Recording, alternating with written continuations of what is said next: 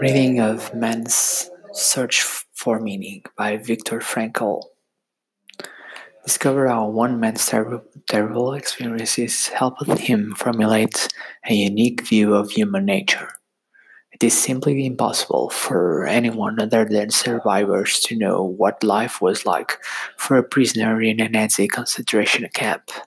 We can only imagine how people got through each day and how they managed to stay, to stay sane when surrounded by atrocities. Viktor Frankl himself, a survivor of the camps, helps explain how prisoners of the Nazi regime struggled through. These experiences also provided Frankl with evidence for his psychological theory, logotherapy, which explains how, in order to thrive and in more dire circumstances, survive, circumstances survive, we need to discover our personal meaning of life.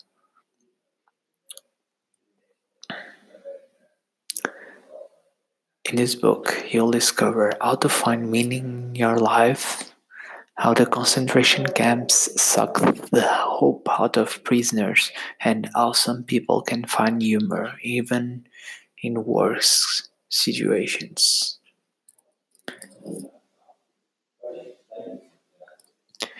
Prisoners' first reaction to the concentration camps was shock, first in the form of hope, then despair. Today, everyone has at least some awareness of the horrible, inhumane acts that were carried out in the concentration camps across Germany and Eastern Europe under the Nazi re- regime.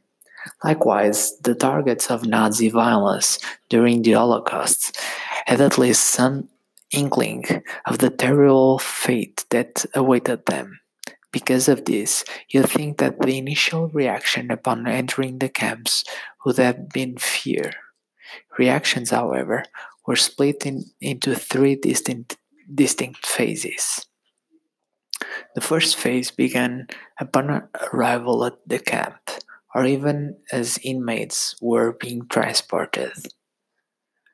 Prisoners were so shocked at what was happening that they despairingly tried to convince themselves somehow everything would be all right. Most prisoners had heard horrific stories about what happened at the camps, yet when they themselves were sent there, they told themselves that things would be different for them. Those who arrived at the death camp Auschwitz, for example, were sent to the left or right as they exited the train. One group of one group for hard labor and one for immediate execution. However, none of them knew what these groups meant. Due to the, cho- to the shock of arriving at the camp, the prisoners succumbed to the delusion to the illusion of reprieve, falsely believing that the line they were in would somehow mean an escape from certain doom. Certain, certain, certain, certain doom. During this first phase, the prisoners, who hadn't yet become accustomed to the horrors of the camp, were terribly frightened by everything that went on. Newly arrived prisoners couldn't manage the intensely emotional experience of watching other prisoners being punished punished in the most brutal ways for the most trivial offenses. Confronted with grotesque brutality, they soon lost their hope and began to see death as some kind of relief. Most, in fact, considered suicide as a way out, perhaps by grabbing the electrical fence around the camp. After a few days in the camp, prisoners fell into a state of apathy, which allowed them to concentrate on survival. Following their initial shock, prisoners soon became used to the horror and death that surrounded them. thus becoming emotionally dull. Instead, all their thoughts and emotions were focused on survival, rather than muse about feelings like love or desire, for example. Prisoners mostly talked and dreamed and even dreamed about food or any other kind of vital, life sustaining satisfactions that we normally take for, for granted, but which were severely limited in the camps. While prisoners hid from the horror in the first phase, the dull emotions of the second phase acted as a shield giving them the constitution to both live through the everyday cruelties of the camps and grab any opportunity to improve their own ch- chance of survival.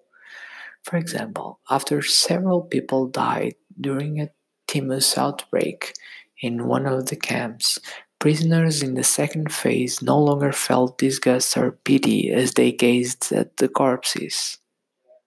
Instead, they saw an opportunity to grab leftover food, shoes, or other clothing, clothing items from the now deceased prisoner.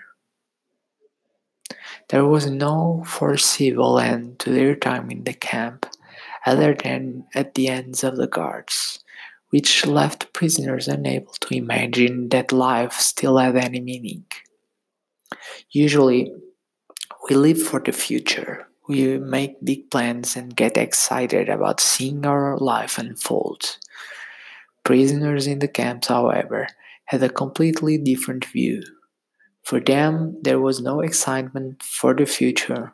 There wasn't even a future. Nobody knew when or if their prison term would come to an end.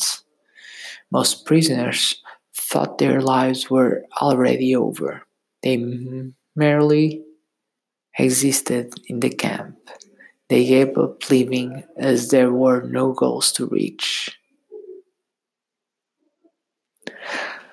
Life after liberation from the camps was often char- characterized by first by a feeling of disbelief and then by bitterness. The prisoners who were lucky enough to survive the camp, the concentration camps, had to face a new challenge upon their release. Most had spent such a long time in the camps that living a normal life became very difficult. Immediately after their release, the prisoners were unable to grasp their freedom. Accustomed to a state of emotional apathy, they couldn't immediately change their perspective. At first, prisoners couldn't they couldn't ex- couldn't experience joy or pleasure. Having dreamed so often of liberation, they found it unreal when it finally came. After being the li- li- after being liberated, many prisoners felt as as though after after being liberated, many prisoners felt as though, after all of the brutality that had been inflicted upon them, it was their turn to inflict harm on others. Having been made to suffer such inhumanity, it made completely sense to them to look for some sort of compensation, for instance, by taking veg- vengeance, vengeance against the guards in the camps. What's more, liberated liberated prisoners didn't always receive the warm welcome they imagined they would when they returned home. Unfortunately, many prisoners came home only to find that their family had been killed and their, town, their, their towns turned to rubble. But their bitterness wasn't just about lost family and friends. They hoped for compassion, expecting that their suffering would be understood. All too often, however, the people they talked to after release, those who had never seen a concentration camp, would only shrug and tell that they too had suffered, for example, from rationing and bombing. While returning to a normal life certainly wasn't easy for the liberated people, after a while, most of them managed to enjoy their lives once more and be happy that they survived the Holocausts. Prisoners concentrated on their inner lives to distract themselves from what was happening in the real world. So far, we have seen how many prisoners suffer, suffered inside the camp. But how was it possible to protect their sanity and survive the horrors? In essence, it all came down to where they placed their focus. For some, imagining their loved ones and reminiscing, reminiscing about the past made it possible to mentally escape the terror and brutality of their environment. In fact, those who were able to find at least a bit of happiness in their memoirs, in their memories, were often better able to survive than others. In fact, those who were able to find at least a bit of happiness in their memories were often better able to survive than others. In the brutal reality of the camps, they had no relief, as they were forced to do hard labor in the cold with little more than rags on their backs. Love, however, could bring them fulfillment. A nice conversation with their loved ones, even if only in their imagination, was something the camp guards couldn't take away from them. Even the smallest slivers of memory were able to bring relief. Mundane things like switching on the lights in their own bedrooms back home. A few of the prisoners found solace by immersing themselves in nature and humor. An idyllic sunset or a cute bird could offer the inmates a fragment of happiness, even if it was only fleeting. Prisoners managed small gatherings during their half hour lunch break, during which they tried to distract themselves from their reality, for example, by songs or other small performances. There were even rare moments when prisoners found their sense of humor. This humor often involved imagining, imagining the future after being released and joking about how their camp routines might affect later situations. For example, sitting at the family dinner table, they might forget where they were and ask for soup from the bottom of the bowl, where the few nutritious pieces would be found in the camp cook pots. Most prisoners accepted their fate, but some tried to make decisions whenever they could. The freedom to choose whether it's picking out our outfits, our lunches, or the charities to which we donate is something we all take from for granted. Of course, in of course, in the camps, nothing could be taken for granted. The ability to decide for oneself to, took on a completely new meaning. Most decisions were a matter of life or death, and many prisoners were afraid to make them. Sometimes, for example, prisoners were ordered to go to another camp. However, the prisoners were kept in the dark about the true destination and the meaning of the transfer. The guards sometimes referred to these as rest camps, but no one could be certain that they weren't being led to the gas chambers. So once prisoners realized that they would be sent elsewhere, some would become desperate to change that decision. This was sometimes possible if they worked harder for their captors by volunteering for extra shifts. Yet Yet, there was also the possibility that their new camp would actually bring them relief. There was simply no way for them to know what decision would be the best. And thus, many prisoners decided that they should not intervene in their fate.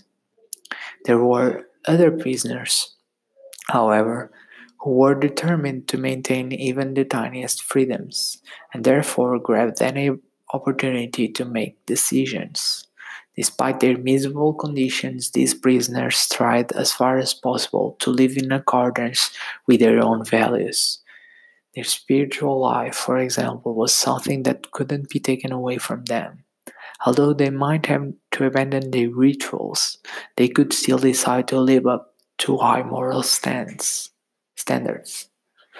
High moral standards. For instance, some prisoners would give bread to those who were in greater need, even though they were hungry too. According to logotherapy, our motivation to act stems from our life's meaning. The author witnessed many terrible scenes in the camps. During that time, he realized again and again that people need meaning in their lives in order to have something to look forward to. Indeed, the prisoners who could maintain this meaning were stronger and more resilient than those who had lost it. This observation helped confirm many ideas from his own theory of psychotherapy, logotherapy, which posits that our search for meaning is the greatest motivation in our lives. There is plenty of research that supports this idea. For example, in a study from Johns Hopkins University, students were asked what they considered to be central in their lives. The vast majority, 78%, reported that finding a, pur- a purpose and meaning in life was most important to them. When we're unable to find meaning in our lives, we are left with what is referred to as an existential, vacuum. People who are unable to live according to their values or feel like their lives have no meaning will find a kind of empty, kind of emptiness inside themselves. You don't have to undergo serious trauma to experience the existential vacuum. Just take the widespread Sunday neurosis, for example, which occurs when people start to relax after a structured week of hard work, only to realize that their lives are totally devoid of substance. Logotherapy aims to help people find meaning and thus prevent the negative consequences that could result result from a persisting existential vacuum. There is no general meaning of life. Everyone's life has its own specific meaning in a given moment. Knowing how important it is to find a purpose in life, we are left asking ourselves how we go about finding our own. Indeed, many people believe that in order to make the right choice, choices in life, they must first discover their life's purpose. Logotherapy, however, suggests that the opposite is true. It's how we act, and it's the responsibility we feel toward our choices that determines our meaning. For example, the prisoners in the concentration camps who were able to maintain a purpose in life did so based on the choices that they made. The decision to look for beauty in nature or help others in greater need gave them a purpose, a realization that they were not beaten and could keep going. One consequence one consequence of this is that our meanings don't have to be the same. In fact, everyone has his own meaning of life. If you ask a chess grandmaster the best move, she'll tell you that there is no best move in general.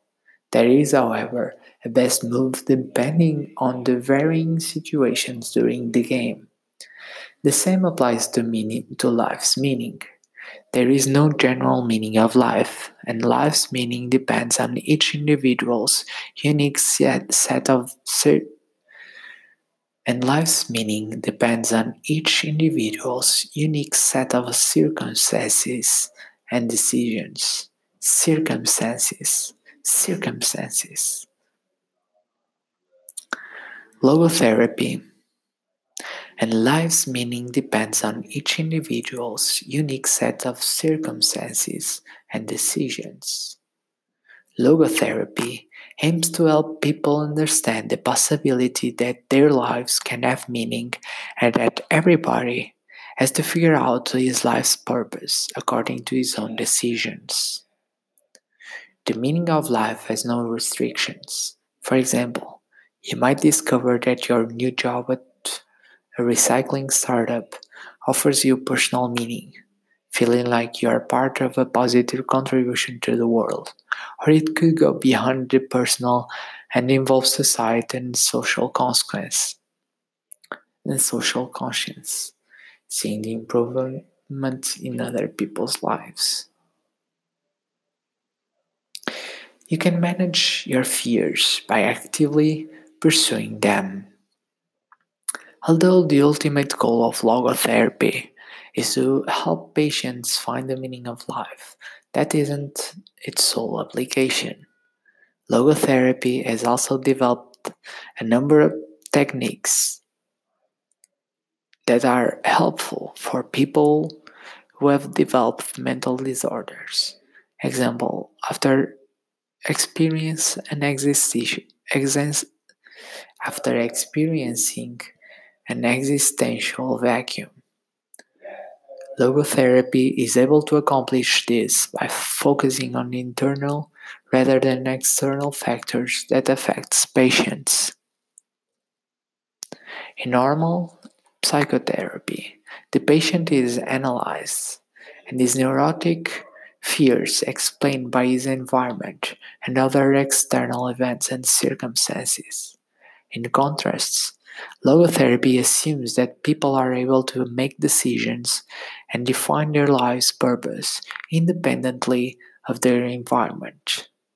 This basic understanding is necessary to help people realize that they are actually in control of their fears and anxieties in order to achieve long term results. But how? Logotherapy makes use of this strange phenomenon. When we fear something will happen, it often does. Yet, when we try and force something to happen, to happen, it never happens. Imagine you have a nervous friend who is deathly afraid of blushing in front of other people. Since he's always thinking about it, he immediately, he immediately starts blushing whenever he's in a crowd. In this situation, logotherapy use, uses something called paradoxical intention, in which the patient is asked to do exactly the thing that she is afraid of. Your ner- nervous friend, for example, could start trying to blush as much as possible whenever he is around other people. Soon you'll notice that when he tries to force it, nothing happens. He'll just he'll thus lose this fear of blushing. The key message in this book our success and sometimes our very survival is dependent upon our ability to find our life's meaning. This doesn't have to be something grand or exist- existential. Your own personal meaning, depending on your immediate circumstances, will do just fine.